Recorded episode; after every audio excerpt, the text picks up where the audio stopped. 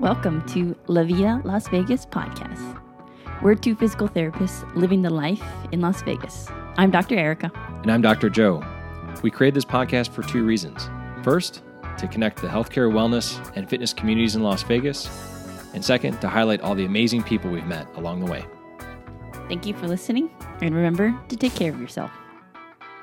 Welcome to the show. Hey guys, I'm super excited to be here.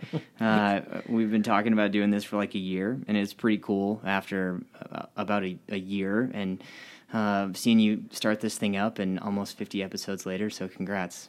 Thank really you. appreciate it. And uh, so, if you want to introduce yourself to our audience, tell us what you do. Yep, uh, my name is Eric Gorney. I'm a lieutenant colonel in the United States Air Force. I was uh, honored to be part of the Thunderbirds previously and just finished up my command tour with the 64th Aggressor Squadron here at Nellis Air Force Base. So it's been an absolute honor to be to be a part of the enterprise here and do a lot of really high end training and spread the the mission and the focus of the Air Force uh, as well as prepare people for uh, future conflict. So.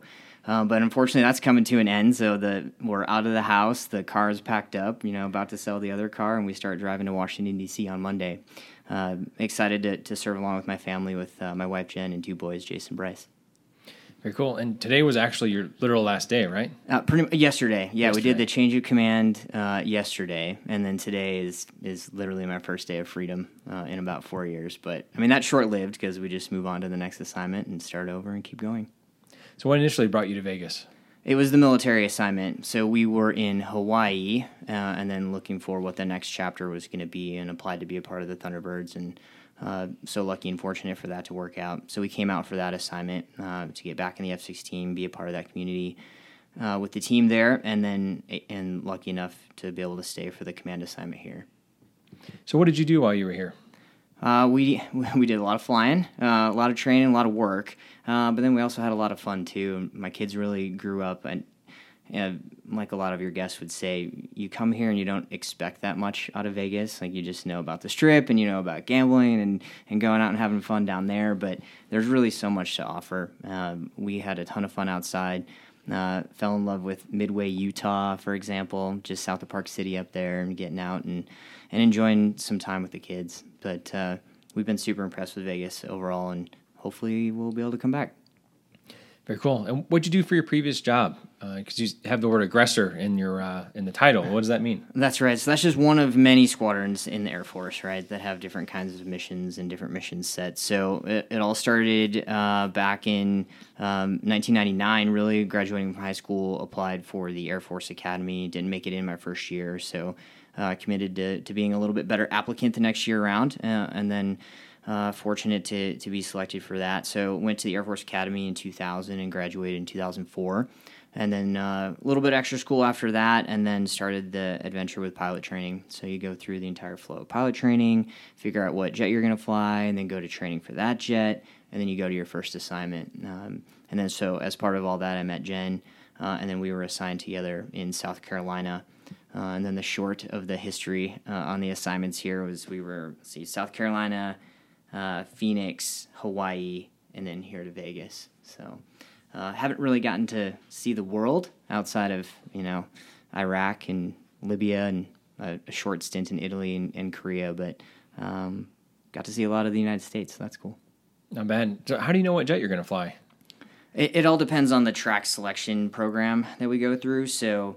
Uh, the way pilot training starts out, and, it's changing a little bit right now, especially as we bring in more virtual reality, AR type solutions to help improve training. But uh, first, you go to pilot training, uh, and it's called undergraduate pilot training, or UPT. And you'll go into the initial trainer, which we use the T6, which is a two seat propeller uh, trainer aircraft.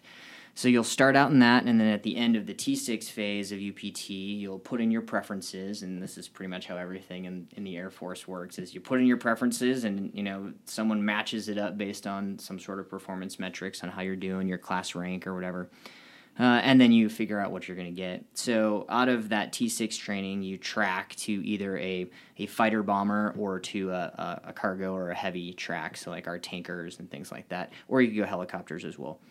Um, so after you fly the T6, if you um, request to go to fighters, then you would go fly the T38, uh, which is a, a supersonic um, afterburning twin engine trainer. Um, still, still pretty capable, but super old, like 1950s airplane. Um, but they're still they're still cranking. Eventually, that'll be replaced by the new T7, but that's still a couple years away um, uh, for a cool new trainer aircraft there. And then once you finish up the T 38 or the jet trainer phase of that, again, you put in your preferences. I want to fly an A 10, I want to fly an F 16, I want to fly an F 15, F 22, F 35, whatever. You want to fly, you put those in, and then um, you have a pretty a pretty big celebration night. We call it drop night, where where those assignments drop, uh, and then you find out what you're going to fly. So whatever you get assigned, like that's what you're flying the rest of the time. That's you're in it. the Air Force. Yeah, yeah. There's And- no people don't change from that. You can you can switch back and forth a little bit, but it's it, it's not as common as it used to be way back uh, because it takes time and money to send you through a course. I mean, we're investing money to, to train you up with knowledge on that aircraft. So usually it has to be for a pretty good reason. We've transitioned a lot of people into the F thirty five uh, because that's the, the newest airplane and we're spinning people up. Um, but we're we're starting to bring more and more people up in the F thirty five uh, specifically. So there's a little bit less transition. Uh, but no, unless you unless you're switching jobs, you get up into higher rank and you're switching jobs where you're going to be you know a commander of, of a unit that has this airplane, then you might switch. But that's usually a pretty fast transition course without a whole lot of um, like uh, uh, extra tactical training in there.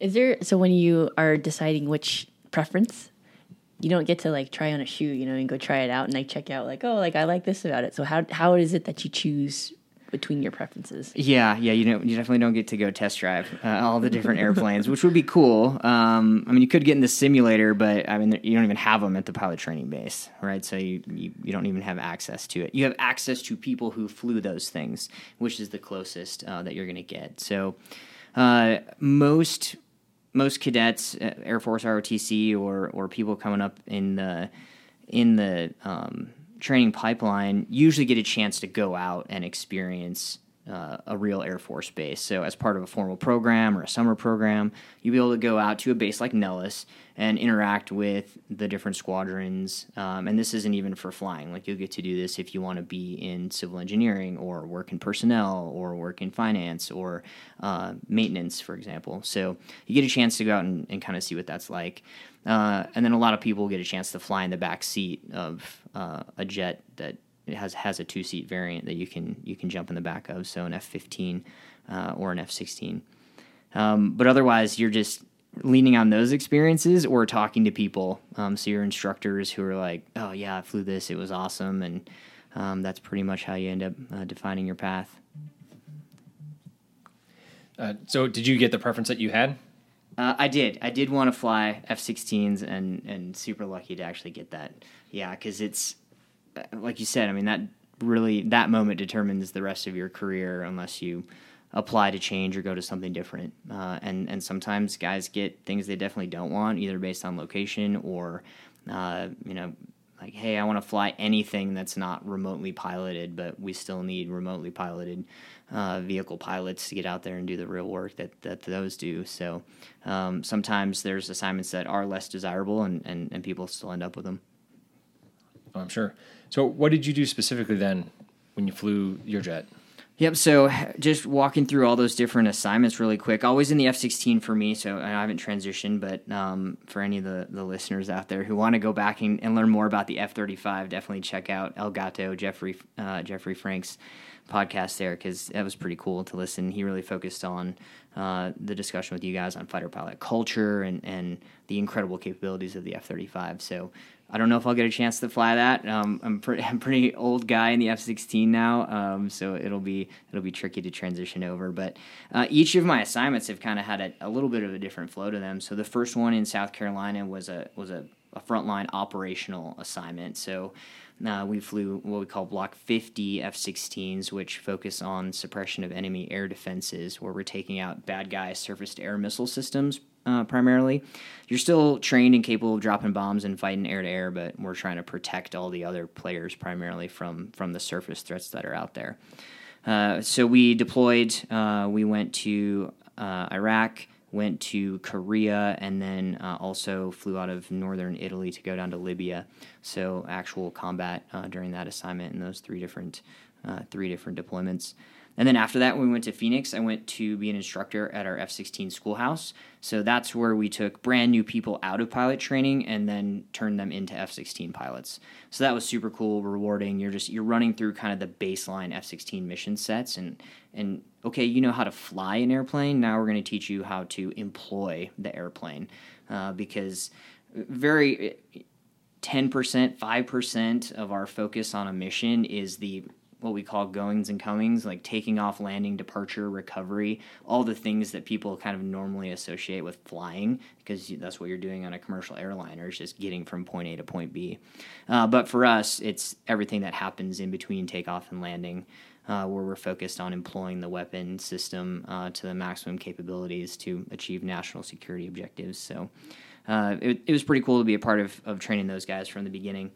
Uh, then we went and, and, did the normal school staff developmental thing. So the Air Force does try to take care of people the best we can and send you off to do some rehabilitative uh, time and training and rest and recovery.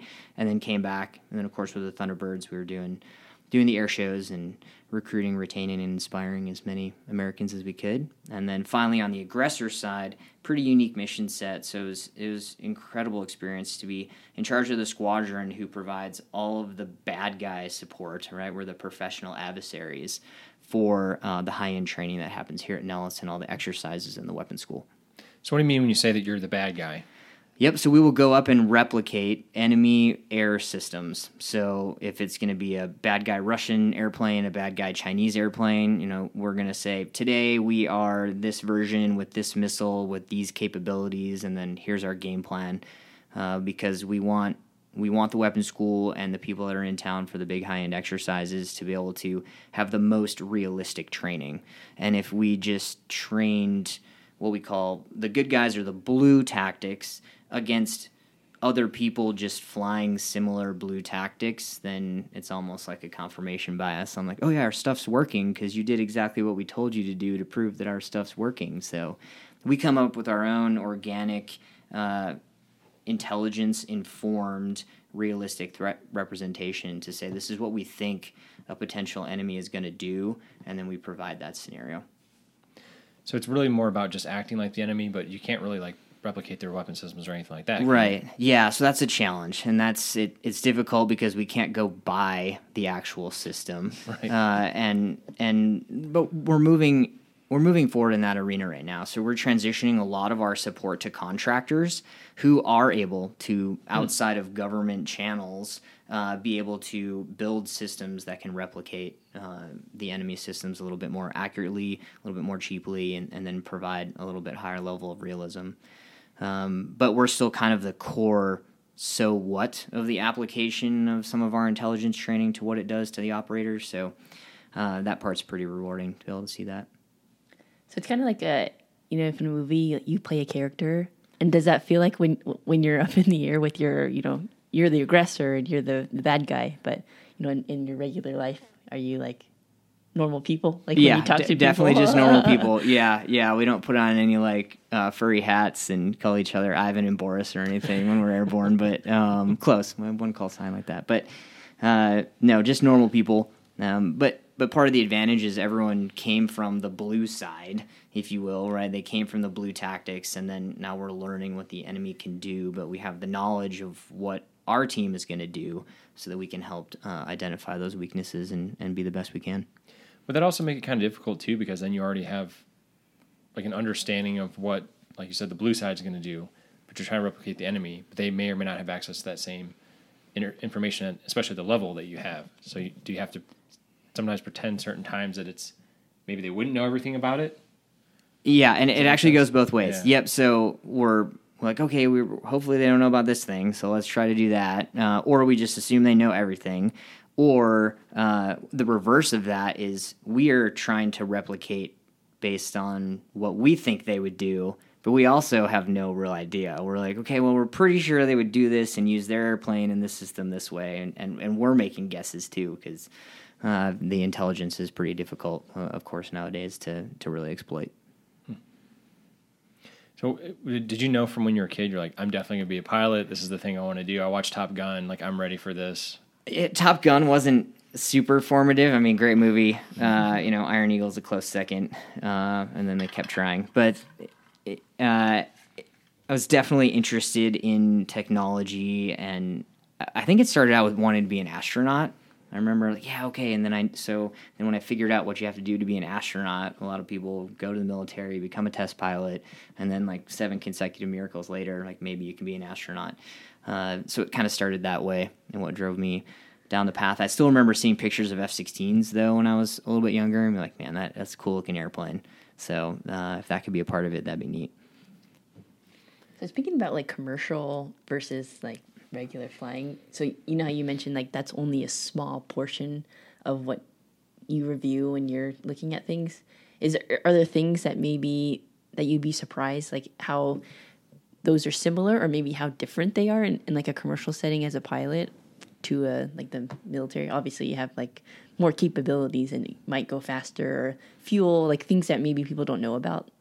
in yeah yeah i think that's that's probably it right there is the speed and the fuel consumption piece so when we're just flying around we're not actually flying any faster than uh, than a commercial airliner um, so they're not going supersonic of course because they're flying over america and and you know the, the planes are pretty big and not supersonic capable but uh, and there are times that we're gonna haul the mail as quickly as we can to get from one side to the other and surprise the enemy or whatever. But um, if we were just to go as fast as we could, you'd be out of gas in like 15 minutes uh, in an F-16. So we don't really have um, the capability to to to, to go long distances at super high speeds. So if we're just flying from point A to point B, like with the Thunderbirds, when we're flying across the country, we're just cruising at you know what we would call 0.85 Mach or 0.8 Mach, which is roughly about. Uh, 500 or so knots of ground speed. So, relative to how fast we were going across the ground, probably about 500 knots or so, depending on the wind and what's going on.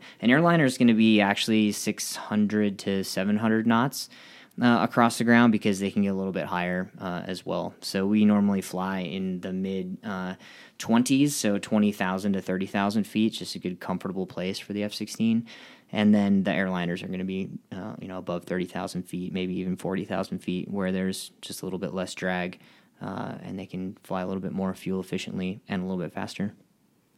Can you talk about what those levels of elevation mean too? Because I, I was talking to a pilot and he was teaching us like mostly that it's like highways, like kind of like a- an imaginary highway, if you will. Could you elaborate? A Yep, exactly. about So that yeah, the, the national airspace system is set up uh, depending on evens and odds of thousands of feet. So above certain altitudes, uh, they reduce that down, and then you've got a thousand feet of separation. So we say uh, west is best, east is or uh, yeah, west is best and east is least or whatever. But so anyway, if you're going uh, to the uh, if you're going to the east, you're going to fly odd number altitudes, and if you're going to the west, you're going to fly even number altitudes. So, for example, twenty six thousand feet if you're going to go to the east, and twenty eight or sorry, twenty seven thousand feet if you're going to be um, uh, coming back the other way.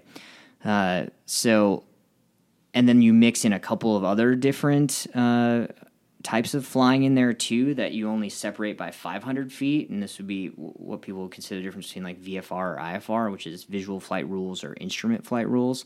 So if you're under instrument flight rules then you're flying under the control of a air traffic control facility and so they can accept a little bit more um, a little bit more reduced separation. And then for the uh, visual flight rules then you're just kind of flying around seeing and avoiding and looking out for other traffic or terrain uh, and then if you're flying VFR uh, below 18,000 feet is the cap on that, then you fly at those altitudes plus 500 feet uh, so that you're kind of in the middle. So if you could think about a, a stadium view looking at the airspace from the side, like uh, there could be an airplane every 500 feet of, uh, of elevation. And those those types of planes are just like you know those like blimps that you see or something. Yeah, like everything. on, it could right? be yeah, Cessnas to to commercial airliners to you know fancy doctors with twin engine, you know, whatever running up to Lake Tahoe, hmm who sometimes fly right through the middle of our airspace. Yeah, Oh, nice. yeah. Huh. So, as far as uh, the way that they have it divided up, like, is it if you're in the Air Force, you still do the same thing, like figure out a flight plan and do all that anytime you go in the air? Like, is it the same rules that anyone would have to follow that's using the airspace? Pretty much. We we divide most of the flying up into two different broad categories. One would be local area flying, and then one would be cross country. So if you're flying local area, i.e., out of Nellis, going up to our training range, then those flight plans are all pretty much canned. You just you you file a, a, a number. You're like, hey, I want flight plan 104 or whatever mm. the number is, and they're like, okay, cool, we know what that is, because you're just taking off, going to the airspace, executing the mission, coming back.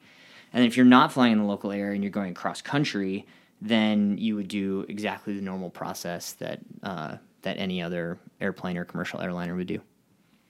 So as you've been going throughout your career, even though you're flying something that is a little bit older, I'm sure technology has been increasing like this whole time.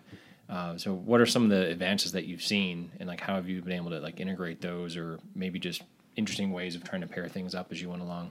Yeah, it's been pretty incredible to see uh, human ingenuity and, and our ability to continue to drive and advance, especially with technology and, and combining that with some pretty old platforms.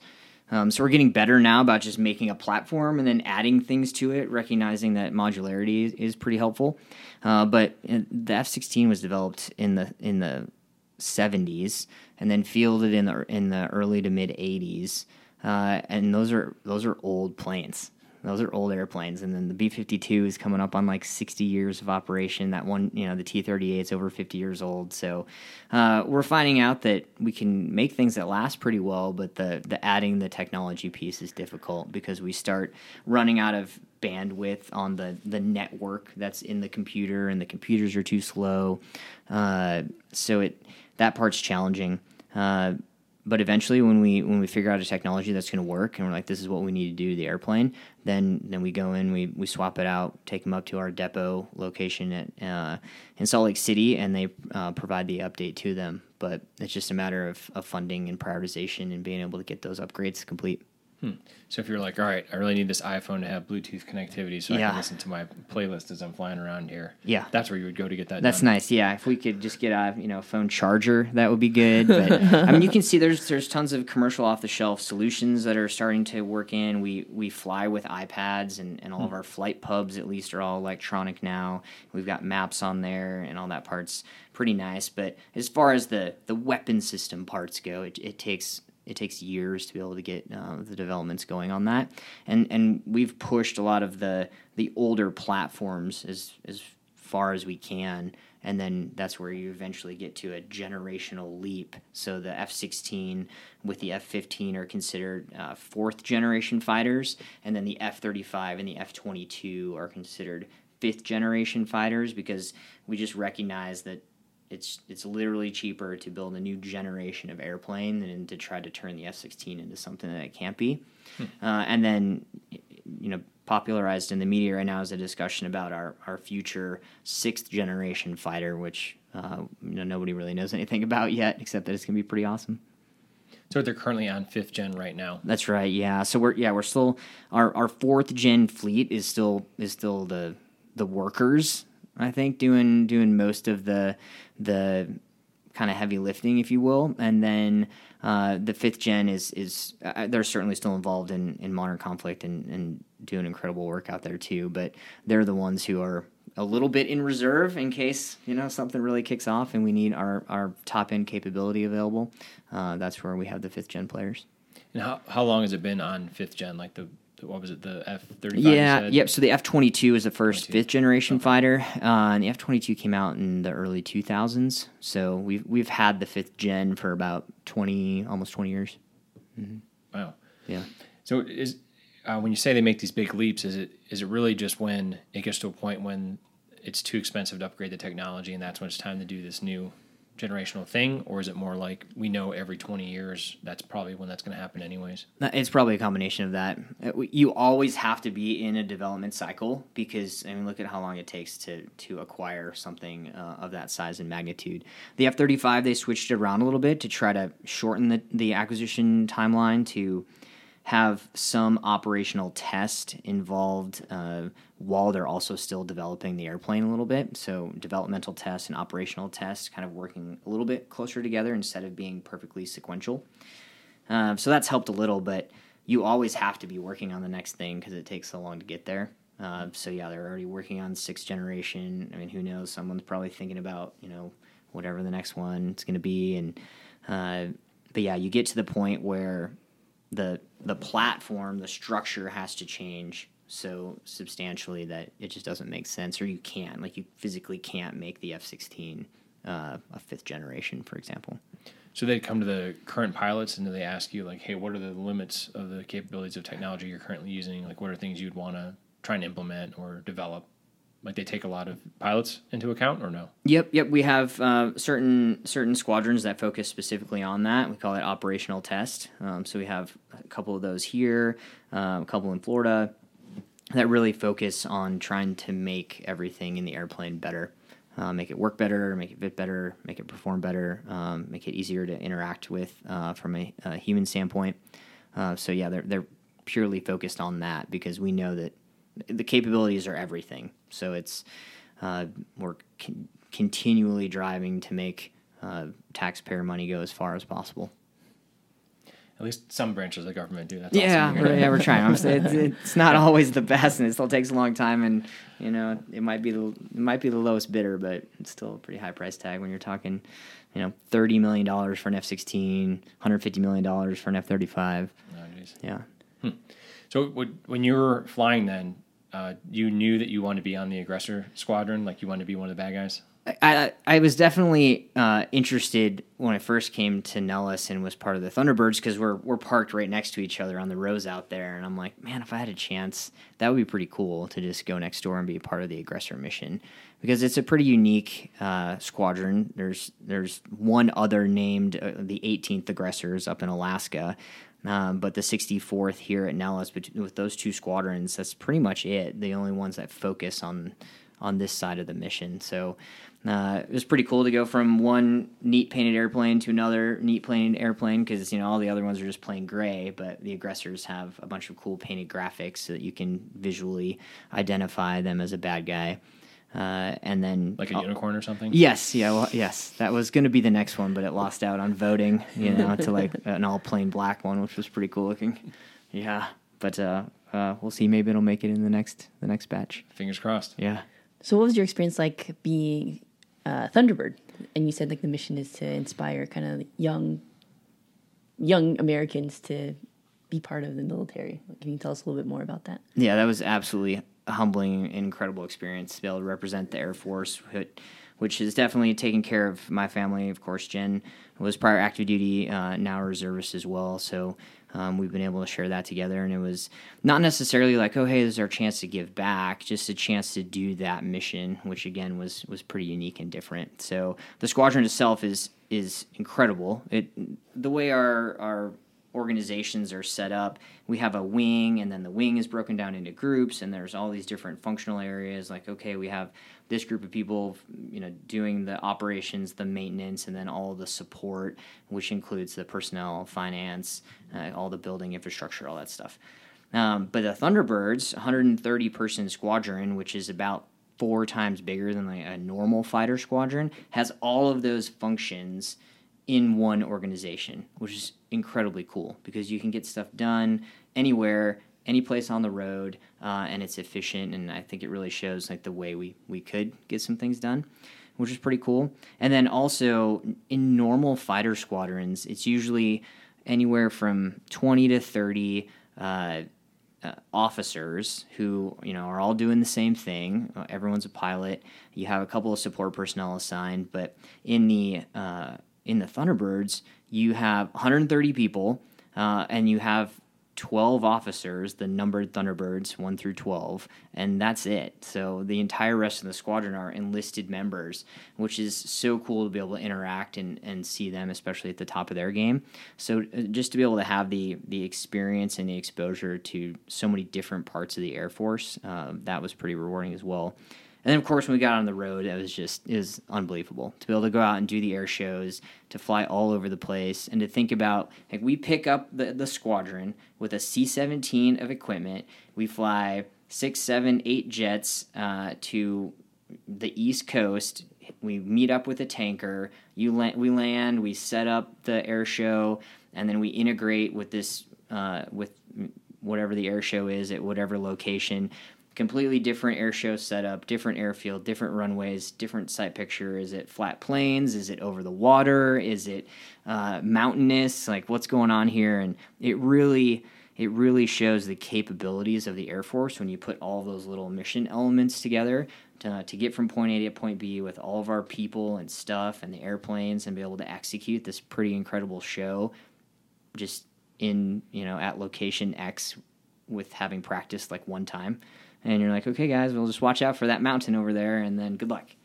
Um, and then the, the last part was was really being able to interact with uh, America, especially young America and the kids out there, because it maybe it just takes one interaction to drive them to something, and and even if and even if it isn't, it doesn't work out to be a, fighter pilot, for example, or whatever. But um, we can we can set them on a motivating path, or we can help them just be a little bit better version of themselves or even just get into the military for example and be like oh turns out i really want to do this thing uh, that that's still a win in our book, even if it's not necessarily turning you know hundred thousand people into pilots by tomorrow.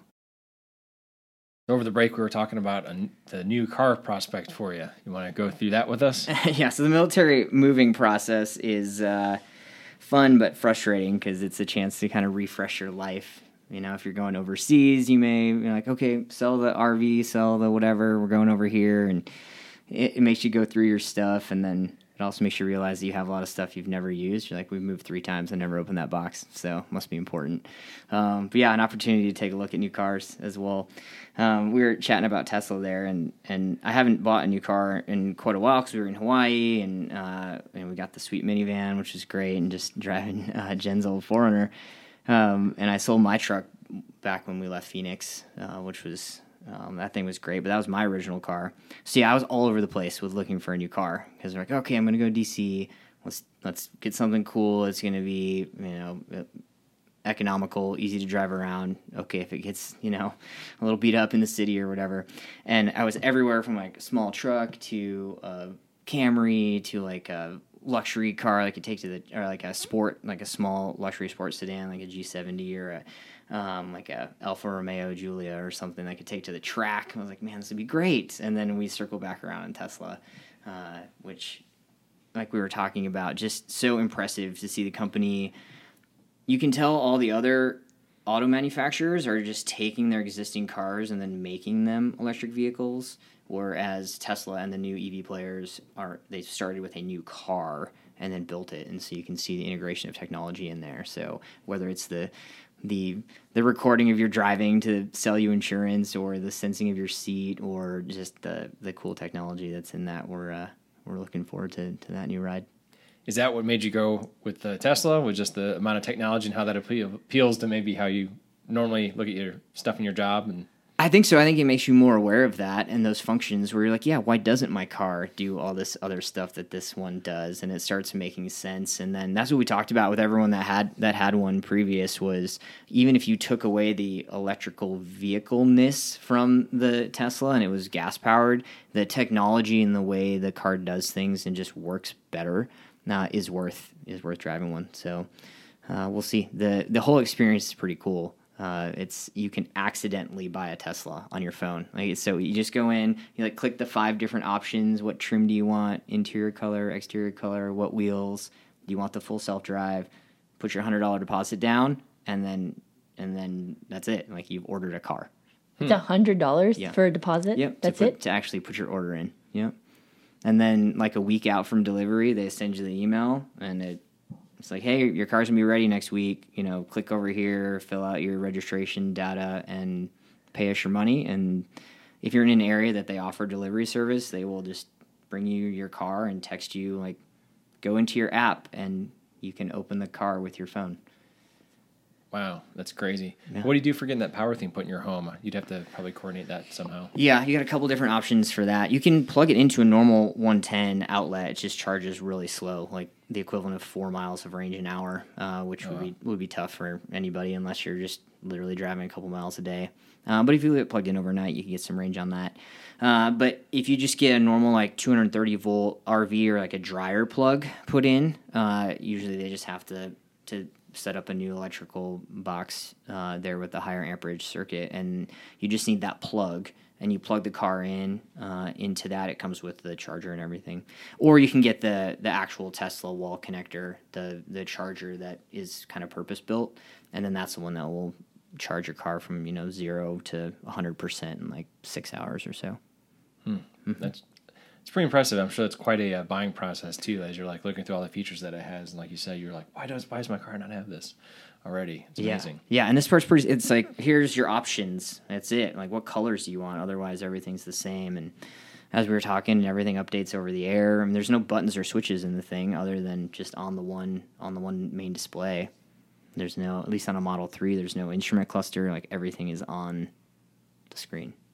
It, it's pretty amazing. The um, I think he said that they initially had tried to base that off of existing cars, like you were saying, and that he I forget what percent it is, but it's really small. What they're actually able to use of existing cars, and they pretty much had to develop everything on their own. hmm Yeah, and then from the maintenance side, uh, looking forward to no more oil changes, and you know, it's just it's it's got steering components and suspension components, and then the batteries and the and the motors. So it's it's pretty cool to see us going in the right direction with that.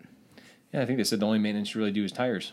Yep. Yeah, you don't even use the brakes because it's got regenerative braking. So I think the biggest thing when we test drove, I'm like, oh man, I don't like this. But one, the performance is incredible.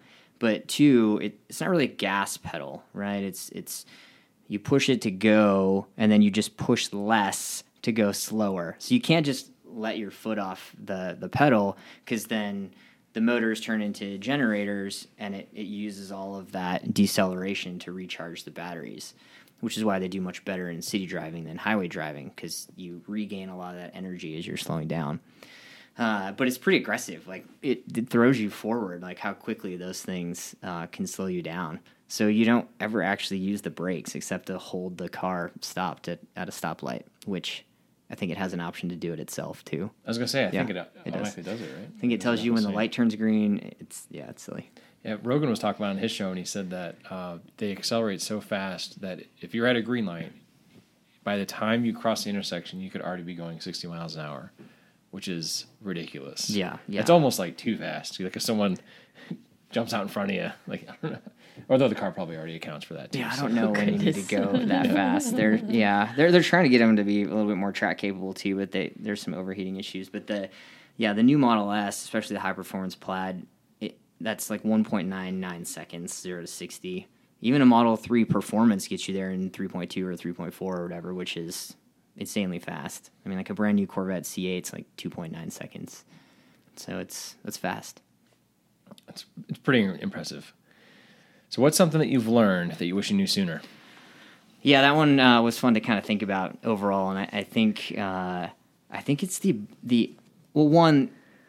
I never really. This may sound silly. Like I never really thought about personal development or learning or you know being able to make yourself a little bit better as as a thing until probably five or six years ago. So I was in my first break from flying when we were in Hawaii and, and had some mentors and great people to talk to there, where uh, like, hey man, you like check out these books and read this and listen to this podcast. And I'm like, oh yeah, I haven't I haven't really done any of those things to like start to think critically and and develop my own way of thinking or or even realize that you're in charge of shaping that. Um, so I think a lot of people just kind of go through the motions and just accept the things that, that they're taught or the things they see as the way they are. But there's a whole part of that where you can uh, you can be in charge of, of your own way. So I think the recognition of that um, earlier would, would certainly be better because then you, you just have more time to read books and, and listen to other smart people who have already learned all their things. Uh, but I think the biggest thing is what what I certainly struggle with and, and try to work on every day, and that's the ability to say no. Uh, and whether it's finding work life balance or whatever, or just putting first things first or, or correct prioritization, I think it's just the recognition that we have a mm-hmm. set human capacity. So whether that's time based or whether that's people based or or however you want to look at it, uh, on a daily basis, like there's just a limit to the amount of stuff we can get done. And I'm like, all right, well here I'm gonna do this one hour project and fit it into this 15 minutes, and I'm sure it's gonna work out. And of course it doesn't. Uh, so I always end the to do the day with, the, with a to do list that's longer than I started. But uh, I think I'm trying to get better at that. I think a good anecdote is the uh, the Warren Buffett uh, five uh, rule. I think he calls it. So, uh, of course, the great investor Warren Buffett he says make a list of the twenty five things you want to do in your life and then make sure you got the top five right, and then draw a line after uh, number five, and then focus on doing those five things. And then specifically focus on not doing the other 20 things because they're going to get in the way uh, of getting those five things done. So that was uh, um, something cool to think about going forward, and especially as we start our, our next chapter here and things get more crazy and more complex and the kids grow up and and life continues it'll be i think a narrowing down of things and and having to start saying no to stuff Definitely. And what's something you commonly see, whether it's in your career or just your life, that you wish more people knew about? yeah for for, for this one i think it's a little bit of a changing still kind of philosophizing on this one a little bit but I get the sense that we're that we're moving away from a little bit of uh, self motivation. So I think partly because of of technology and social media and phones and distractions and and and just a need to to kind of have less doership out there. But you can see it in, in a lot of different things that we do now that, that people are moving away from being doers and active problem solvers and seeking out things that they can make better and fix to moving into this just assembly line robotic notification based passive workflow that I think we were kind of already getting to partly because of technology but absolutely accelerated by covid where everyone just kind of sits and is like well as soon as I hear the ding then I need to go do something. Um, so so the, the challenge there is is to kind of regain some of that that doing mentality i think and and it kind of factors into the first part that we talked about there with with recognizing that you're in charge of your own life um, and then hopefully we can get uh, a few more problem solvers out there That's good. And I think that more people would need to realize that. I think that's very wise words that uh, in order for you to be able to solve a problem, you have to understand that you have the capability to make changes in that unto yourself. Uh, I think a lot of people now just look at every other environmental thing to say this is why I can't do this. Like, oh, it's too hot outside or it's too whatever. Uh, but then you see people getting stuff done regardless, and I think that that's it shows you that's it's got to be possible somehow. Yeah, right on with that. There's still a lot of you know systemic issues that that could be keeping people down for sure, but um, but being able to to rise above that and take control, I think, is the most important uh, recognition. Yeah, I love that list too of like the what you mentioned with Warren Buffett's thing is focusing on those things because I I mean I'm guilty of it too of just like finding whatever's shiny or what you feel like doing, but if you're not focusing on those five things, you're not going towards your goals. So I think it's a great point that you you, you bring up. So, what's something you've been working on, whether it's professionally, personally, physically, or mentally, that you're excited about? Yeah, excited about uh, continuing the the fitness side of things that I started with you guys here. So, um, fitness was not a strong suit of mine coming up, right? So, I was not super active in high school, uh, and then uh, at the academy, like the first couple years, just getting by on the bare minimums above the the, the test score mins there, and then uh, and then started getting active, but it was just beach body, you know, trying, but uh, chest and try, back and by, like no no functional movements, you know, no no legs, no squats. It it hurt, and I didn't know how to do it, and all those standard things. So that led to a lot of problems transitioning to CrossFit and, and getting started there, and of course trying to keep up with Jen, who's who's you know my CrossFit hero. So uh, it's then when I got, came in to see you guys and we started up like that really I think put me on the right path to again that whole like taking control part and doing the work. Uh, I mean that that factors into mobility and taking care of your body as well. So uh, now with a little bit more time during the the next assignment that we have. Um, looking forward to, to kind of regaining some of that and transitioning back to a little bit more uh, fitness focus. I love that. And there, there's something that we haven't done yet with our other listeners. Well, we'll do this for you. This will be a, uh, a trial thing. So we're going to give you a soapbox moment so we can let you anything that you think other people need to be to know about or something that you just want to rant about. We'll give you your soapbox here. Oh man, I think I think it probably would have been the previous. Um, I can stay with the fitness side of things, and and uh, you know the questions I was going to ask you guys about were what are some of the biggest misconceptions that you see. So this is definitely not soapboxing uh, from a uh, uh, philosophy standpoint. Uh, that would have been some of the previous stuff there, but um, I think I think the biggest thing that I've learned from you guys and, and from the journey of functional fitness overall is it's pretty easy to go to YouTube and get a and get a PT degree, right? Like, hey, I'm gonna watch these videos and figure out what's going on, uh, and be able to do all these movements and, and fix my body. But uh, it's it's really not just about like, oh, okay, I have a problem with external rotation, so I'm just gonna smash my infraspinatus with a ball and like be good or I'm just gonna you know sit on my glute med and fix that. And I would go like look and say okay that part hurts. Okay that's that thing. Okay I need to work on this thing. And that's not the way to, to the way to do that at all. So uh, if I can soapbox any any lessons learned from my perspective on the fitness side that echo the things that you teach as well um, you know that will be uh, whether it's just referencing Kelly Starrett's early stuff or not, but a test retest mentality where like if you test and you identify your limitation and then you do the fix and then you retest and if it's not better then you're not fixing the right thing. So uh, uh, Dr. Aaron Horschig on Instagram from Squat University, pretty cool resource as well. You know, he'll tell you like if you're doing ten minutes of, of foam rolling, like you're not you're not doing anything. Like do something else for those ten minutes, uh, or you know do two minutes of that and move on.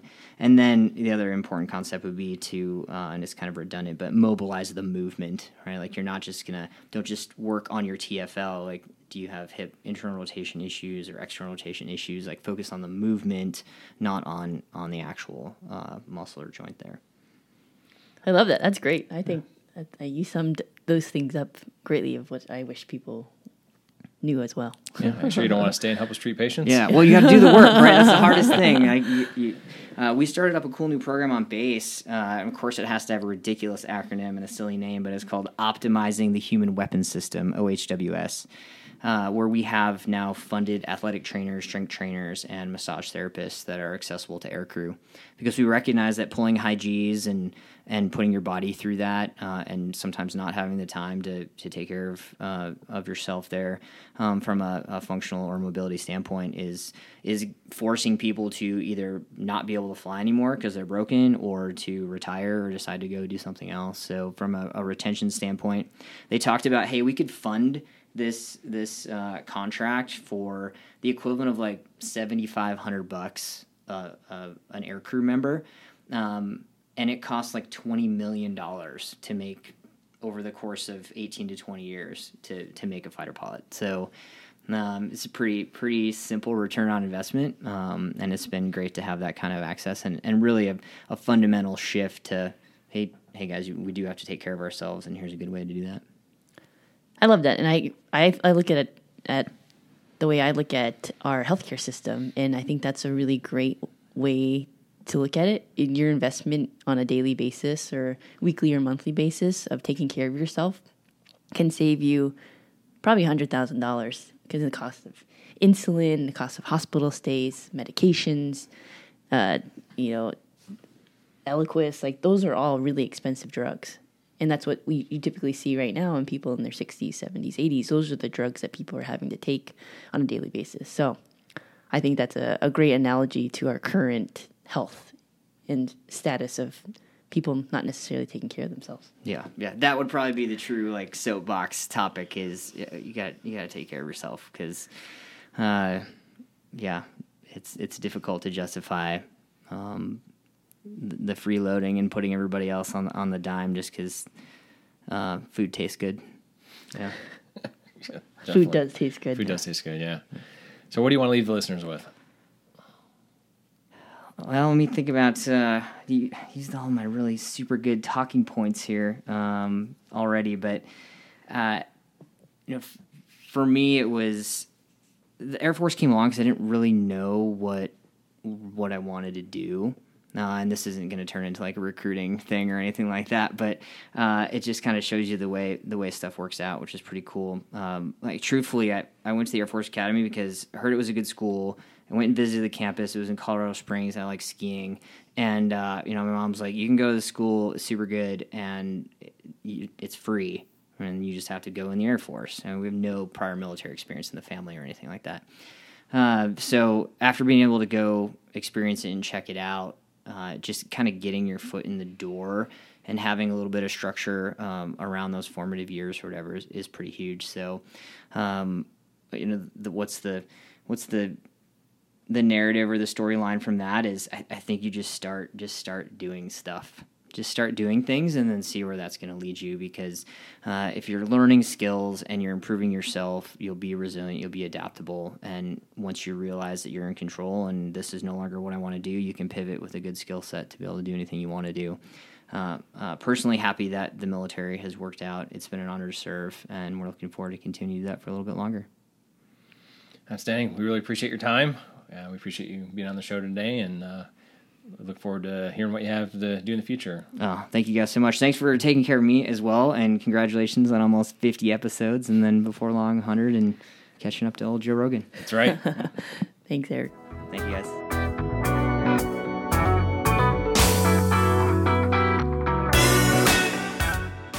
We'd like to thank you for listening to La Vida Las Vegas podcast.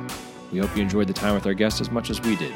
It would help us out so much if you could share, subscribe, or review our podcast or any combination of the three. Thanks again, and remember to take care of yourself.